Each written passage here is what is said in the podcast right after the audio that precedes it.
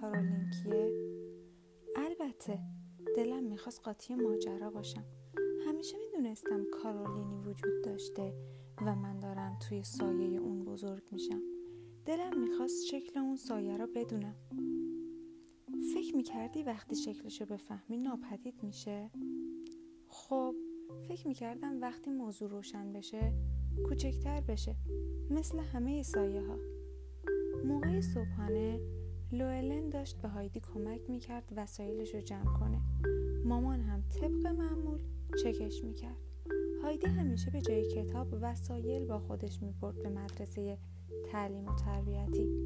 مامان به منم یه نگاهی انداخت و از روی ادب پرسید چیزی لازم داری یا نه؟ چند بار از مامان درباره کارولین پرسیدم و گفت پدرت خودش عصر برات میگه.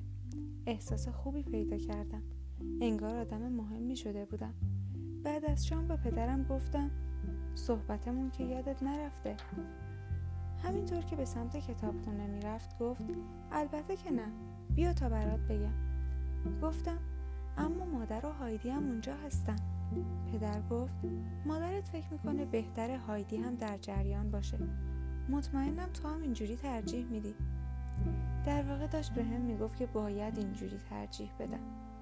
باید بود پدر مستقیم به هایدی نگاه کنه و آروم توضیح بده تا اون متوجه بشه. دخترم کارولین 17 سال پیش رفت کالج. برای تعطیلات بلیت هواپیما گرفته بود که برگرده خونه، اما هرگز به پروازش نرسید.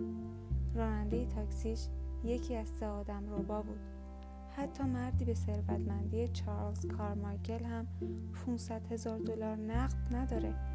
بعد از درگیری با پلیسا مخفیگاه آدم رباها منفجر شد. همیشه امید داشتم که کارولین یکی از 4 جسد سوخته نبوده باشه. مادر گفت البته از خانمی که اومد مطمئن نیستیم. عجیبه که 1 ماه قبل از تولد 35 سالگیش پیدا شده. دقیقاً آخرین فرصت برای گرفتن ارث مادریش. پدرتون هیچ وقت امیدشو از دست نداده. غم بعضی‌ها رو قوی می‌کنه، بعضی رو ضعیف. مادر کارولین افسردگی گرفت. پرسیدم خودکشی کرد؟ مادر گفت یه جورایی غیر مستقیم آره، به الکل پناه برد.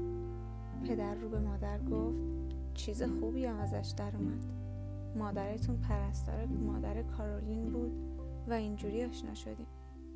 پرسیدم حالا این کارولین تا حالا کجا بوده؟ پدر جواب داد اتیوپی، پرستار بوده. هایدی نشست روی پای پدر و گفت قول میدم هیچ وقت دزدیده نشم. گفتم با این همه شوفر و محافظ که دور ماست فقط باید خودت بخوای تا دزدیده بشی. پدر گفت میدونم بیش از حد احتیاط میکنیم، اما این روزا خطر در کمینه. یه اسکرپ باک که مامان از تاریخچه خانوادگی درست کرده بود و خوب مطالعه کردم. دفترچه‌ای پر از عکس‌ها و بریده‌های روزنامه‌ها. دنبال یه سر نخ بودم. بابام مردی آشنا اما عجیب به نظرم میرسید. زبان بدن و چهره ها رو خوب عادت داشتم بخونم. پدرم مردی خسته بود و خیلی کم حرف میزد. یاد گرفته بودم به صورتش گوش بدم، مثل هایدی که مجبور بود لبخونی کنه تا حرفا رو بفهمه.